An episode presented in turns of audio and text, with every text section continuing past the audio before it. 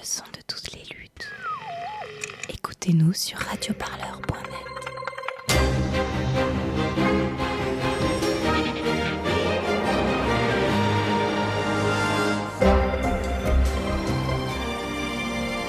Un mariage économique entre le Canada et l'Union européenne, c'est le principe du CETA, un accord pour développer le commerce. La Wallonie va-t-elle parvenir à enterrer le CETA Bonjour, donc je suis Édouard Bourcieux. Mon travail, c'est à Paris de représenter la Commission en France sur les questions commerciales, auprès à la fois des pouvoirs publics, le gouvernement, le Parlement, de la société civile, mais aussi du grand public.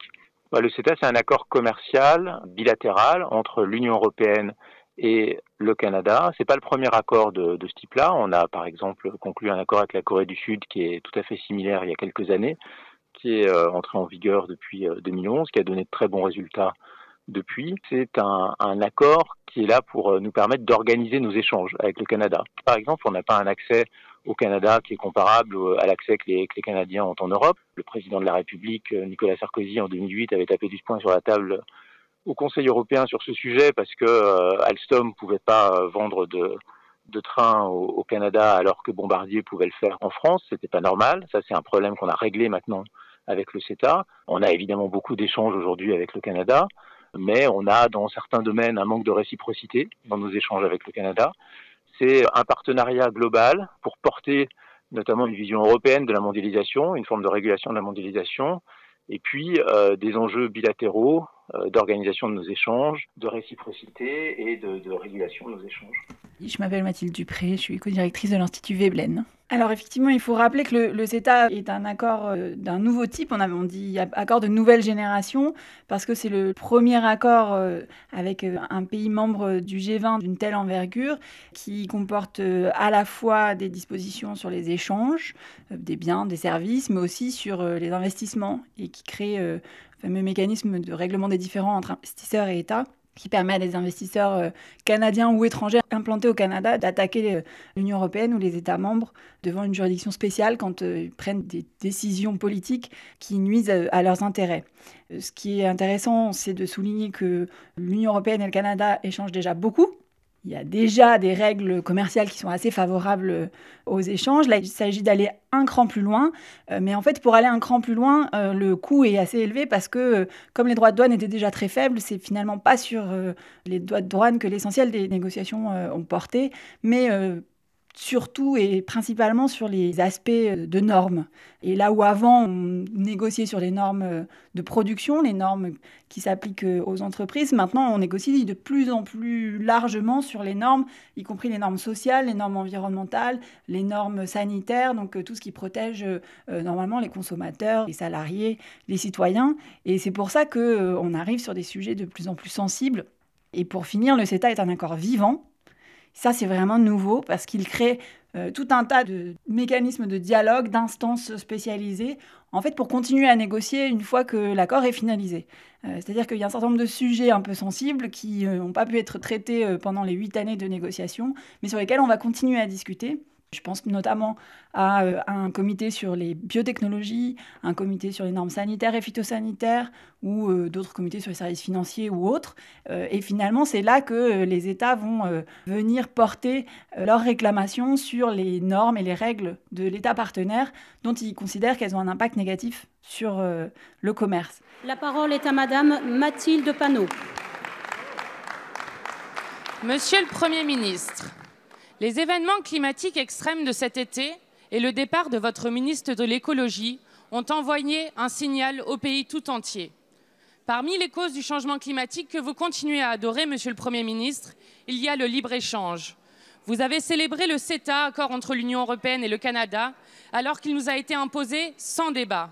Pourtant, il va augmenter les émissions de gaz à effet de serre, détruire notre agriculture, nos emplois et mettre en péril notre santé alimentaire. Et donc là, avec l'application provisoire du CETA, on a déjà vu le Canada venir dans le comité sur les normes sanitaires et phytosanitaires dire qu'une éventuelle interdiction d'un produit de pesticides dans un État membre ou dans l'Union européenne pourrait être très problématique. on pense évidemment tous au glyphosate quand on lit ces, lignes-là de compte-rendu. Ou par ailleurs, ils ont essayé d'affaiblir les limites maximales de résidus de pesticides parce qu'on a des règles qui peuvent aller de 1 à 10 qui divergent entre l'Union européenne et le Canada pour l'utilisation de certains pesticides on voit très bien que là, c'est un vrai risque d'affaiblissement des normes par le bas euh, qui est déjà euh, à l'œuvre. L'Union européenne dit et répète souvent que le CETA est un accord modèle, que c'est le meilleur accord, le plus ambitieux qu'elle n'ait jamais passé, avec un, partenaire dont on serait très proche, donc avec lequel on a pu euh, aborder plein de sujets compliqués en matière d'exigences sociales et environnementales. En réalité, le tableau est un peu plus contrasté. Il faut savoir qu'on a négocié le CETA avec le gouvernement Harper au Canada, qui était euh, un gouvernement climato-sceptique, qui était sorti du protocole de Kyoto, l'ancêtre de l'accord de Paris, et qui euh, n'était vraiment pas allant sur les questions euh, de lutte contre le changement climatique.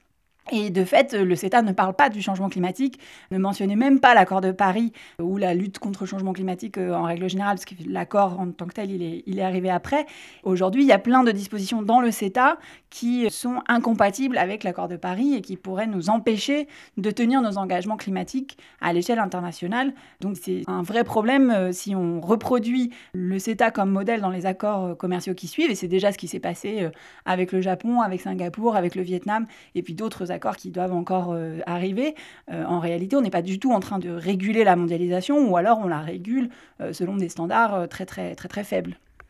Il y aura évidemment des bénéfices économiques, c'est tout l'intérêt. Quand je parle de réciprocité dans les marchés publics, concrètement, ça veut dire ouvrir les marchés publics au Canada aux entreprises européennes, notamment aux PME européennes qui pour l'instant ont des difficultés d'accès aux marchés publics au Canada. Par exemple, en Europe, on a un registre européen des marchés publics, tous les appels d'offres qui sont passés au-dessus d'un certain seuil, hein, on ne parle pas des marchés publics euh, d'une petite commune, mais tous les grands appels d'offres, est centralisé sur, euh, sur Internet, sur un registre qui est accessible à tous. Donc il y a une transparence qui est importante pour tout le monde. C'est pas le cas au Canada, c'était très compliqué pour obtenir l'information, pour savoir ce qu'il y avait, etc.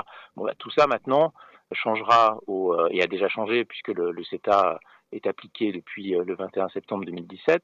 Euh, évidemment, l'avenir, c'est pas seulement de se recroqueviller sur soi-même, c'est euh, aussi d'être capable de se projeter à l'échelle mondiale, c'est aussi d'aller à l'international. Donc évidemment, ça aide les, les, entreprises et notamment les PME à le faire. Mais c'est pas qu'une question d'opportunité économique, c'est pas qu'une question purement commerciale. Il y a vraiment une question d'organisation de nos échanges et une question de forger un partenariat à l'échelle mondiale sur des sujets qui sont très importants. Aujourd'hui, l'OMC, l'Organisation mondiale du commerce et le système commercial multilatéral sont gravement menacés. Euh, c'est la crise la plus grave qu'on ait jamais connue depuis 1945 en grande partie du fait de la politique américaine en la matière, mais derrière les États-Unis, en réalité, du fait des distorsions euh, qui sont créées par la Chine dans le commerce mondial. Donc, c'est des, des, enjeux qui sont absolument considérables. Il y a vraiment un enjeu fondamental d'essayer de sauver le système commercial multilatéral, de rester dans un système qui est régi par la règle de droit, que ce soit pas la loi de la jungle, comme euh, les Américains voudraient y pousser. Bon, bah, c'est l'Europe qui est le principal résistant dans cette affaire, qui essaye de sauver l'OMC, sauver un système de règles. Et euh, ses principaux alliés, c'est notamment le Canada et le Japon, deux pays avec lesquels on a conclu récemment des accords commerciaux bilatéraux qui euh, nous ont mis sur les, les, mêmes rails, en fait. On a la même vision de la manière dont on doit réguler la mondialisation, réguler les échanges internationaux. Alors on entend souvent que euh, si on ne ratifiait pas le CETA, euh, ce serait euh, faire du protectionnisme, tourner le dos aux échanges à la mondialisation. là, il faut quand même rétablir des vérités. C'est absolument faux on, échange déjà beaucoup avec le Canada et on continuerait à le faire euh, si euh, jamais on n'allait pas au bout de la ratification du CETA parce qu'on a déjà des règles commerciales euh, dans le cadre de l'OMC qui sont très favorables aux échanges avec beaucoup d'efforts qui ont été faits pour baisser les droits de douane. Ensuite, sur la question des bénéfices économiques, il faut quand même bien voir que toutes les études qui ont été commandées par la Commission européenne ou encore récemment par la France, l'étude qui est annexée au projet de loi de ratification du CETA, montrent avec des hypothèses qui sont pourtant extrêmement positives, euh, que finalement les retombées économiques vont être extrêmement limitées. Euh, en termes de points de PIB, euh, c'est 0,0 et quelques points, donc c'est très très faible. Et quand on met ça au regard des risques sanitaires, démocratiques, environnementaux, etc., qui ont été confirmés par le rapport des experts qui avait été mandaté par le gouvernement, C'est cette balance-là qu'il faut faire. Et aujourd'hui, c'est la raison pour laquelle euh, nous disons que euh, l'accord est déséquilibré et que euh, ça, ne ça ne vaut pas la chandelle. donc, bonsoir à tout le monde. c'est évidemment un grand privilège d'être la personne qui se présente ici aujourd'hui pour signer l'entente administrative qui, évidemment, va faciliter le partage de l'information afin que nos euh, deux agences euh, puissent euh, mieux servir le bien-être des citoyennes et citoyennes de nos pays respectifs. Ensuite, sur l'exemple qui est invoqué euh, sur les marchés publics, c'est un bon exemple qui montre qu'en finalement l'Union européenne est un peu toute seule à avoir ouvert ses marchés publics euh, au reste du monde, euh, parce que c'était déjà la logique à l'intérieur de l'Union européenne. Elle a souhaité le faire par rapport aux, pays tiers aussi. Ça pose plein de problèmes parce que aujourd'hui c'est pas possible de réserver dans le marché public d'une collectivité locale, d'une mairie ou d'une région à de l'agriculture qui serait en circuit court avec des producteurs locaux. Et donc on est obligé de, contourner en quelque sorte euh, ces règles-là. Il y a d'ailleurs un guide du ministère de l'Agriculture qui explique comment faire euh, de l'approvisionnement local sans le dire parce que euh, c'est effectivement interdit aujourd'hui par les règles européennes et, internationales. donc il faut invoquer des critères de fraîcheur, dire que c'est bien si les enfants puissent peuvent aller visiter l'exploitation en question, etc. Mais donc on voit bien que là on a des règles dont on sent bien qu'il faudrait pouvoir les changer, sauf que quand on a rediscuté de la directive marché public à l'échelle européenne et que les eurodéputés députés ont essayé de dire qu'il faudrait pouvoir euh, mener une politique un peu différente, euh, la Commission a répondu que ce n'était pas possible parce que justement on avait pris des engagements dans le cas des accords de commerce internationaux et donc euh, qu'on ne pouvait pas la modifier. Plutôt que d'aller chercher à ouvrir celle de nos, partenaires qui justement font de l'achat local et avec éventuellement une politique de, transition associée, on devrait éventuellement revoir nos propres règles en la matière. Le CETA, sur, sur la plupart des points, on est très content de l'accord qu'on a trouvé en août 2014 euh, sur le CETA avec les Canadiens. Typiquement, je parlais des marchés publics. La réciprocité qui était tellement demandée par la France euh, dans ce domaine-là, on l'a obtenue. Donc on est très content de ça. Sur euh, les indications géographiques, on a obtenu, et c'était vraiment quelque chose de, très significatif avec le Canada, la reconnaissance et la protection des indications géographiques européennes. il y a beaucoup d'appellations d'origine contrôlée française là-dedans. Donc globalement, on était très content de cet accord. Ce qui s'est passé, c'est que sur un euh, point particulier de l'accord, qui était la protection des investissements euh, à l'étranger contre le risque d'expropriation sans compensation. Donc quand une entreprise européenne investit au Canada, qu'elle ait des garanties comme quoi euh, le Canada ne va pas l'exproprier sans au moins la compenser. On avait un premier mécanisme qui était introduit dans l'accord, qui était tout à fait comparable à la centaine d'accords bilatéraux sur l'investissement que la France a avec une centaine de, pays dans le monde, qui n'ont jamais posé de problème particulier d'ailleurs en, France. Mais c'est un mécanisme qui a été beaucoup critiqué euh, dans le public, qui a suscité euh, des inquiétudes. Et c'est des inquiétudes qui étaient non seulement légitimes, parce que la question qui est derrière, c'est euh, est-ce qu'on peut continuer à légiférer, à réguler dans l'intérêt général sans risquer d'être menacé, d'être attaqué par un investisseur, par une entreprise multinationale, et c'est une question qui est euh, fondamentale, qui est tout à fait légitime. Il n'y avait pas eu de débat jusque-là, mais il est né euh, au moment des négociations avec les États-Unis, donc il y a eu un impact sur euh, les négociations avec le Canada. Et là, ce qu'on a fait, c'est qu'on a tout remis à plat. On a examiné exactement quelle était la nature des problèmes éventuels. On a fait une grande consultation. Et à l'issue de cette grande consultation, on a fait une réforme radicale du système en question pour apporter toutes les garanties nécessaires à la protection euh, du droit des États à réguler, à légiférer dans l'intérêt général. Donc on a vraiment sanctuarisé cette chose qui est absolument évidente que les États sont là pour euh, légiférer dans l'intérêt général, pour protéger la santé, pour protéger l'environnement, des choses de ce type-là, et il n'était pas question euh, que d'une manière ou d'une autre, euh, ça puisse être remis en cause par un quelconque mécanisme. Donc on a vraiment fait une réforme profonde pour vraiment apporter toutes les garanties nécessaires, et ça on l'a introduit dans le CETA, y compris après la, première conclusion du, CETA. Et ça fait vraiment un modèle euh, d'une approche qui est beaucoup plus robuste, beaucoup plus équilibrée, réformée, et qu'on utilise maintenant dans tous nos autres accords commerciaux et qu'on essaye de projeter aussi à l'échelle mondiale. Parce qu'il y a beaucoup de partenaires commerciaux que ça intéresse aussi d'avoir euh, un système qui est à la fois protecteur euh, contre des situations arbitraires où des entreprises seraient expropriées sans compensation, mais qui offrent aussi toutes les garanties aux États qui pourront continuer évidemment à, légiférer sans, sans, être inquiétés le moins du monde. Sur la, la question de la protection de la propriété intellectuelle, effectivement, euh, il y a eu euh, reconnaissance par le Canada et c'est quelque chose de nouveau pour tout ce qui concerne les produits, euh, à l'exception du vin, pour lesquels il y avait déjà une certaine reconnaissance de produits, d'un certain nombre d'indications géographiques protégées, même si ce, ne sont pas toutes les indications européennes, mais comme avant, il n'y avait, pas de reconnaissance, c'est effectivement un pas en avant. Après, euh, on a aussi, par exemple, euh, allongé les durées de protection des brevets, euh, notamment pour l'industrie pharmaceutique. Visiblement, au Canada, ça se traduit déjà par une hausse des coûts de, des médicaments. Là encore, c'est une question d'arbitrage entre les intérêts des entreprises multinationales du secteur pharmaceutique et le système de santé et l'accès aux médicaments pour les citoyens canadiens. Je charge à chacun d'évaluer ce qu'il faut mettre en avant.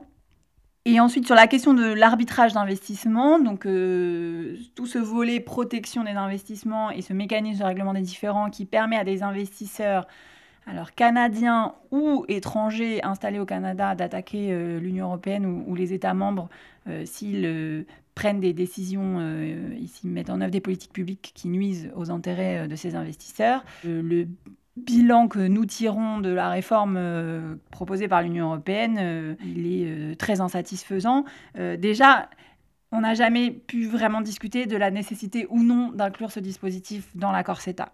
Pourtant, euh, l'étude d'impact sur le développement durable qui a été commandée par la Commission européenne disait que ce n'était pas nécessaire de mettre un tel dispositif dans l'accord. Euh, de même, le rapport Schubert, euh, commandé par le gouvernement français, disait aussi que ce n'était pas nécessaire.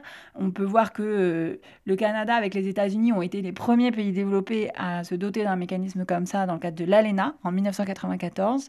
Et l'année dernière, quand ils ont renégocié l'accord, ils ont décidé de se passer entre eux de ce mécanisme d'arbitrage d'investissement la décision, elle a été justifiée par la ministre des Affaires étrangères du Canada en disant ça a coûté plus de 300 millions euh, aux, contribuables canadiens euh, en compensation et en frais juridiques. Ça a mis en danger un certain nombre de règles sanitaires et environnementales euh, qu'on n'a pas pu passer, sur lesquelles on a dû reculer au Canada. Et par ailleurs, c'est une façon de récupérer du droit à réguler que d'enlever ce dispositif pour plus être soumis à, ces attaques multiples dont, dont on a fait l'objet.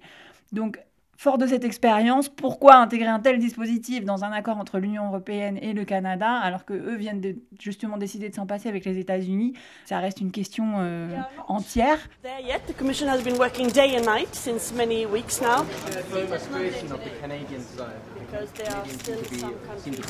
Et euh, la réforme qui a été ajoutée après coup, hein, euh, parce qu'il y a eu 3 millions de citoyens qui ont signé une pétition européenne, qui a eu énormément de, de mobilisation, y compris de magistrats, enfin de, PME, enfin d'acteurs qu'on a peu l'habitude de voir intervenir euh, euh, dans le débat public sur la question des accords de commerce. Finalement, c'est une réforme qui permet euh, de rendre le dispositif un peu plus transparent.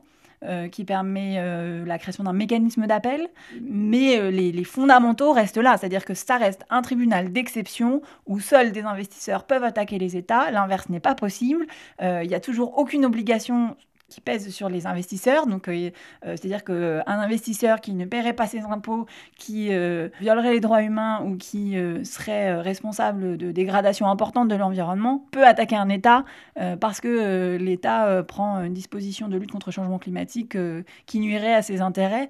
Donc, enfin, on voit que là, on, est dans un domaine qui est absolument injustifiable en matière démocratique et on voit, on voit pas pourquoi la, la Commission s'entête, d'autant que quand la ministre des Affaires étrangères du Canada est venu rencontrer les Wallons euh, quand il y a eu la, crise wallonne, entre guillemets, euh, c'est-à-dire les interrogations qui étaient euh, formulées par les députés wallons juste avant la, ratification par le Conseil de l'Union européenne. Visiblement, les Canadiens étaient prêts à laisser tomber ce volet-là de, l'accord, et c'est l'Union européenne qui a tenu à ce qu'on s'y accroche et qu'on le conserve. Donc là, on voit qu'il y a encore des marges de manœuvre.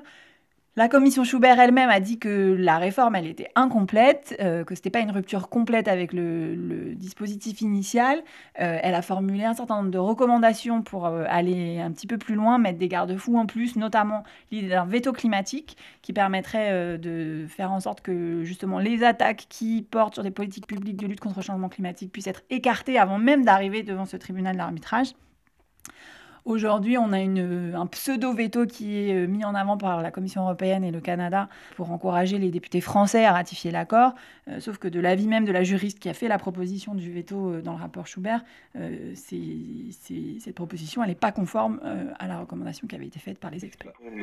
C'est pour une entreprise qui pourrait à un État et à sa législation parce qu'elle considère effectivement que, que, ses profits sont diminués à cause de cette législation.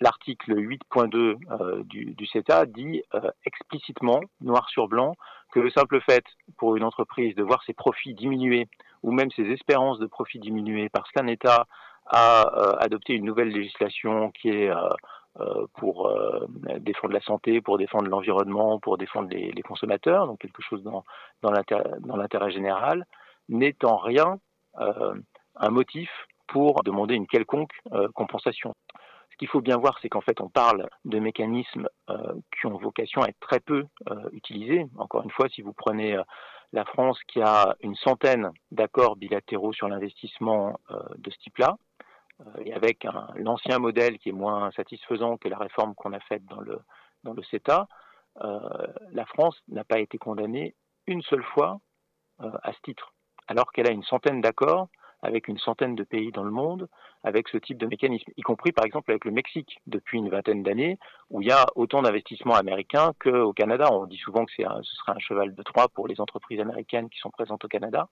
il y a autant d'entreprises américaines présentes au Mexique qu'au Canada, et euh, elles n'ont jamais cherché à se servir de ce type d'instrument pour attaquer la France, parce que la France, euh, globalement, il n'y a pas d'arbitraire dans la manière dont les pouvoirs publics français euh, fonctionnent, et il y a très peu de prise pour que les entreprises puissent attaquer l'État français sur ce type de motif. Si une entreprise considère qu'elle a été spoliée, en fait, qu'elle a été expropriée d'une manière ou d'une autre, sans compensation pour cette expropriation, euh, bon, elle peut toujours se retourner, utiliser le, le, mécanisme qui est prévu dans le cadre du CETA, se retourner contre l'État en question. Il y a plusieurs filtres. Il y a, il y a un, premier filtre qui est que euh, ça ne doit pas être une, une, société boîte aux lettres, euh, qu'il doit vraiment y avoir des intérêts réels euh, derrière. Ça, c'est quelque chose qui a été complètement exclu par, par l'accord. Mmh. le deuxième filtre, c'est quelque chose qu'on est en train de mettre en place avec le Canada, à la demande de la France notamment, d'opérationnaliser c'est ce qu'on appelle le veto climatique en France, c'est la possibilité pour euh, l'Union européenne et le Canada, quand il y a une, euh, une plainte de ce type-là, de se saisir, avant même que ça aille devant un quelconque tribunal, de se saisir de la question. Et euh, si jamais, par exemple, il s'agit d'une législation climatique qui est mise en cause par une entreprise, l'Union européenne et le Canada peuvent d'un commun accord décider que c'est une législation qui a absolument aucune raison d'être mise en cause euh, d'une quelconque manière. Et donc circuler, il n'y a rien à voir, euh, l'affaire est close. Euh, Alors, ce que j'entends pour commencer, c'est que c'était un mécanisme inoffensif puisqu'il existe dans plus d'une centaine d'accords passés par la France, sauf que finalement, le mécanisme a été revu pour y apporter un certain nombre euh, de gages et de garanties.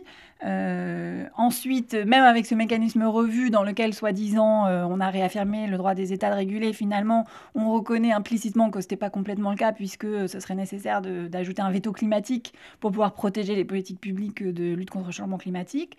donc, ensuite, effectivement, pourquoi ne pas euh, protéger aussi les politiques euh, en matière de, santé, euh, de promotion de l'emploi ou, toute autre politique d'intérêt général. On voit quand même que les arguments varient au fur et à mesure que, le débat public progresse.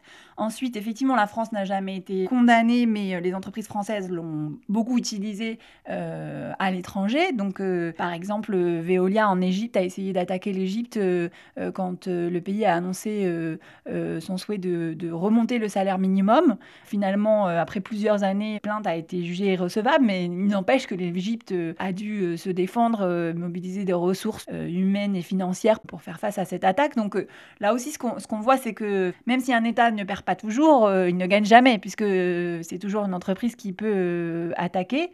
ça a été le cas aussi pour Philippe Maurice, qui a attaqué l'Australie et l'Uruguay pour des, contre les, politiques de paquet neutre de lutte contre le tabagisme. Au final, euh, une plainte a été écartée euh, pour des raisons procédurales et dans l'autre cas, euh, effectivement, l'entreprise n'a pas gagné, mais finalement, les deux pays ont, déclaré avoir dépensé des, ressources considérables et d'autres pays qui voulaient prendre des dispositions similaires, par exemple la Nouvelle-Zélande, ont attendu plusieurs années parce qu'ils voulaient connaître l'issue de, de, la procédure et pas prendre le risque de se faire attaquer. parce que ça agit aussi comme une arme de, dissuasion en fait ce type de, dispositif. Euh, en France, on a eu un exemple très concret avec la, loi Hulot sur les hydrocarbures qui prévoyait euh, de, mettre fin à l'exploitation d'hydrocarbures sur le sol français. Et ben, la première euh, version qui avait été envoyée au Conseil d'État a été largement affaiblie, et notamment parce qu'une entreprise canadienne qui s'appelle Vermillon a écrit au Conseil d'État en le menaçant de poursuites dans le cadre de l'arbitrage d'investissement via un autre traité qui protège les investissements déjà aujourd'hui dans le secteur de l'énergie. alors le Canada n'en fait pas partie, mais par des implantations de cette entreprise dans d'autres pays européens, une telle plainte aurait pu euh, éventuellement être possible. Euh, et visiblement, ça a eu de l'effet. Peut-être que ce n'est pas la seule raison pour laquelle le gouvernement a reculé, mais en tout cas, euh, l'entreprise a obtenu gain de cause. Donc des fois, il ne s'agit pas forcément d'aller jusqu'à la plainte, il s'agit simplement de brandir la menace d'une plainte. Et d'ailleurs, certains lobbyistes ou avocats spécialisés le savent très bien et, et, proposent aux entreprises avec lesquelles ils travaillent d'avoir recours à ce type d'argument pour faire reculer Euh, et ensuite, euh, dire que c'est un mécanisme qui est peu utilisé. Euh, effectivement, il y a plus de 3300 accords qui prévoient aujourd'hui ce type de dispositif. Ça a été pensé au départ dans le cadre de la décolonisation, hein, pour que les anciennes puissances coloniales puissent continuer à protéger leurs intérêts et les intérêts de leurs investisseurs dans, les, dans des pays dont on jugeait qu'ils étaient encore peu stable, avec des institutions euh, parfois défaillantes euh, dans lesquelles l'état de droit n'était pas respecté. Euh, pourquoi maintenant diffuser ce type de dispositif dans l'ensemble de nos relations bilatérales internationales? Ça, ça reste un, un grand point d'interrogation. Mais Déjà, il y a eu plus de 900 cas qui ont été recensés à l'échelle internationale, donc cas de plaintes déposées, ce qui montre bien que euh, aujourd'hui, c'est loin d'être euh, de la science-fiction. Quand on dit qu'on craint euh, certains effets, l'Espagne est un des pays les, plus attaqués au monde aujourd'hui. L'Allemagne a été attaquée à deux reprises par un énergéticien suédois, une fois sur les normes environnementales qui avaient été posées sur une centrale, centrale à charbon à côté de la ville d'Hambourg. Et là, l'Allemagne a finalement reculé euh, pour éviter d'avoir à payer, donc euh, pour trouver un accord à l'amiable avec l'investisseur. Et le deuxième cas qui est toujours pas réglé, c'est euh, suite à la décision de l'Allemagne de sortir du nucléaire après la catastrophe de Fukushima, le même investisseur qui demande 4,7 milliards d'euros de, de dédommagement. D'abord, je voudrais vous dire que j'apprécie l'engagement écologique qui est le vôtre et celui de nombreux membres de votre groupe, et qu'au-delà de nos divergences, que je sais nombreuses et fortes, je pense que plus il y aura de députés à soutenir la transformation écologique, mieux ce sera. Et que je suis prêt à travailler avec tout le monde. Et c'est là que c'est intéressant, c'est-à-dire que tous les investisseurs euh, nationaux sont devant les cours euh, administratives nationales euh, en Allemagne parce qu'il y a une justice qui fonctionne et ils vont obtenir des compensations dans ce cadre-là. Mais l'investisseur étranger, lui, peut aller à la fois devant la Cour nationale et devant ce dispositif international. Et a priori, les sommes qu'il réclame devant le mécanisme d'arbitrage sont bien plus élevées parce que les règles permettent d'obtenir des compensations parfois non seulement sur les investissements réalisés, mais aussi sur les profits futurs.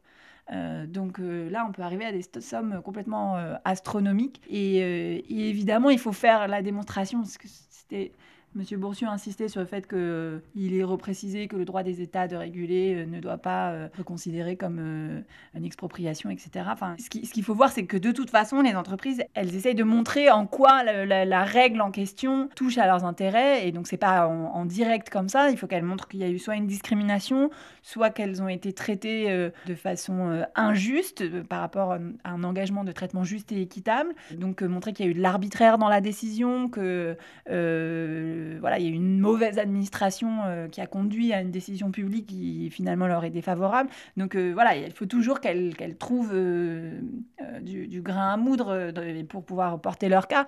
Mais les standards sont tellement larges que souvent, elles, malheureusement, elles, peuvent trouver le, chemin pour, pour porter plainte, notamment parce que dans le CETA, on reconnaît aussi la question des attentes légitimes de l'investisseur. C'est-à-dire que si un représentant de l'État a fait entendre à l'investisseur qu'il allait pouvoir investir, etc., euh, ça fait partie des choses qui peuvent être invoquées devant un tribunal pour dire, regardez, euh, nos attentes légitimes ont été frustrées, euh, donc on estime qu'on doit avoir réparation. Enfin, donc là, sur des projets qui peuvent avoir parfois une grande ampleur et provoquer un débat public important, on pourrait par exemple penser au cas de Montagne d'Or, l'énorme mine à ciel ouvert qui est, qui prévue euh, en, Guyane avec un des investisseurs euh, russes et canadiens notamment, sur lesquels il y a une mobilisation massive. Le gouvernement hésite, il est en train de dire plutôt que le projet ne devrait pas se faire, mais la décision n'est pas encore complètement formellement prise. on voit bien que si finalement, à la, fin, le, gouvernement va au bout de sa décision et dit qu'il ne faut pas aller plus loin dans ce projet, on est typiquement sur le genre de situation où il pourrait y avoir ce type de recours ça peut être quelque chose qui, doit être réglé devant un, tribunal. Euh, à ce moment-là, il y a euh, un système euh, juridictionnel avec un tribunal de première instance, avec des juges qui sont nommés par les États, pas par les investisseurs. Ça, c'est ce qui existait dans l'ancien système, le, système d'arbitrage où les investisseurs pouvaient aussi nommer un arbitre. Maintenant, c'est plus le cas. on a on a mis fin à, à ce système-là. C'est des juges nommés par les États.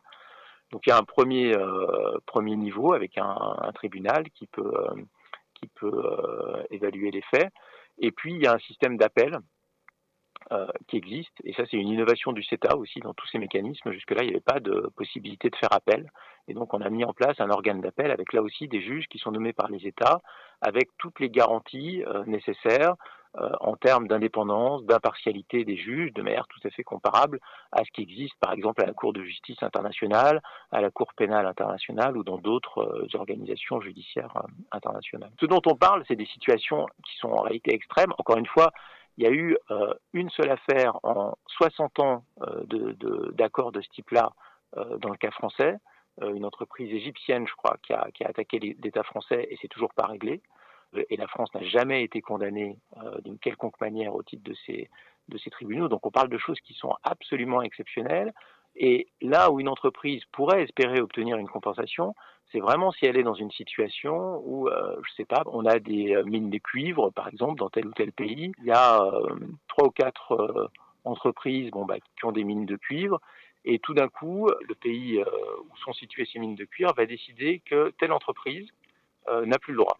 Euh, d'exercer son, son, activité, alors que les autres ont encore le droit, et sans base particulière. Je sais pas qu'elle qu'elle a fait des choses qui sont euh, répréhensibles du point de vue euh, légal ou des choses comme ça, de manière tout à fait arbitraire, une entreprise qui serait discriminée et qui aurait aucune compensation par ailleurs pour le fait que tout d'un coup on lui a dit de, de, de, fermer son usine ou de fermer ses mines sans aucune explication. Quoi. Bon, ben, ça, c'est à ça que servent ces mécanismes de protection des investissements, de dire bon bah dans ces cas-là, on peut euh, se tourner vers ces tribunaux pour dire euh, là, objectivement, euh, j'ai été traité de manière arbitraire et j'ai quand même droit à une compensation. Ça doit servir uniquement à ça. C'est bien tout l'enjeu de la clarification qu'on a faite et de toutes les garanties qu'on a apportées dans le, CETA, de faire en sorte qu'en aucune manière ça ne puisse être utilisé par des entreprises multinationales pour attaquer des États sur des choses qui sont parfaitement légitimes et qui sont le rôle même des États, hein, de réguler dans l'intérêt général. Et, et, bon, moi, je, je, suis à la Commission européenne. La Commission européenne est connue euh, en, en, Europe pour euh, euh, édicter des règles dans plein de domaines. On n'a aucune intention euh, de mettre en place des dispositifs qui conduiraient à nous faire condamner par des entreprises. On n'est pas tout à fait euh, euh, idiot et, et, et, et, à chercher à se, se tirer une balle dans le pied de cette manière-là. Alors sur le fonctionnement du nouveau mécanisme d'arbitrage d'investissement, on est dans un système intermédiaire où effectivement ce n'est plus l'entreprise qui attaque et l'État qui est attaqué qui choisissent chacun un arbitre puis ensemble le troisième. Euh, on est sur un système où le Canada et l'Union européenne auront euh, prélisté au, au, départ un, certain nombre de personnes qui seront appelées à intervenir dans ce genre de, litige. Euh, et ensuite, je crois, avec une composition aléatoire du tribunal. c'est pour autant s'avancer un peu de dire que ce seront des juges, euh, puisque euh, ce qui est aujourd'hui prévu dans le CETA, euh, c'est que ce sont des gens qui doivent avoir des compétences reconnues en matière d'arbitrage international, de droit du, de l'investissement international, de droit du commerce. Donc a priori, on retombera à, peu près sur la même communauté d'arbitres internationaux que, ceux qui exercent déjà, mais seront appelés à le faire en étant sélectionnés à l'avance et en se consacrant à ce type de litige. Ensuite, il dit que toutes les garanties ont été apportées pour, euh, euh, en matière d'indépendance, euh, de, déontologie, etc. nous demandons à voir, parce qu'il y a encore un code de conduite qui a été annoncé, qui n'est pas encore rédigé visiblement. et donc, d'ailleurs, les, députés français vont devoir se prononcer sans avoir eu accès à un document comme celui-là, qui est pourtant important sur un sujet controversé, l'arbitrage d'investissement, parce que c'est quand même important de s'assurer que ces arbitres ne seront pas par ailleurs euh, arbitres, conseillers euh, ou avocats euh, d'entreprise dans d'autres litiges, dans le cadre d'autres accords, parce que là, on pourrait avoir des conflits d'intérêts évidents. dans les premières versions de ce code de conduite qu'on fuitait, c'était pas forcément le cas, donc on sera évidemment vigilant sur ce point-là. et ensuite, encore une fois, les États-Unis eux-mêmes n'ont jamais perdu euh, en matière d'arbitrage de, euh, entre investisseurs et États. Pourtant, le représentant au commerce américain a déclaré devant le Sénat euh, ou devant le Congrès récemment que même les États-Unis avaient euh, fait l'objet de, menaces et qu'il y a des, projets de législation qui étaient euh, soutenus à la fois par les républicains et les démocrates qui n'avaient pas vu le jour parce qu'ils euh, avaient craint des, menaces de la part d'investisseurs et des plaintes de la part d'investisseurs dans des domaines d'intérêt général. Que voilà, même un État très, très puissant sur la scène internationale comme les États-Unis peut hésiter à réguler à cause de ce type de dispositif. Donc je pense qu'il ne faut vraiment pas le, le sous-estimer encore une fois, la question est pourquoi on aurait eu besoin de mettre ce dispositif dans le cadre du CETA Une des réponses à apporter, c'est que si ensuite on veut le mettre euh, avec la Chine ou avec d'autres, euh, il faut pouvoir montrer qu'on euh, l'a mis avec tout le monde. Euh, c'est pas le cas, par exemple, de l'Australie qui en a mis un avec la Chine et n'en a pas mis avec les États-Unis. Et de par ailleurs, il y a d'autres États qui réfléchissent à d'autres types de réformes beaucoup plus ambitieuses que celle qui a été euh, menée par l'Union européenne. Euh, et, de ce point de vue-là, euh, c'est une vraie occasion manquée. Nous sommes présents depuis une quinzaine d'années au Canada maintenant. Radio Parleur, le son de toutes les luttes. Écoutez-nous sur radioparleur.net.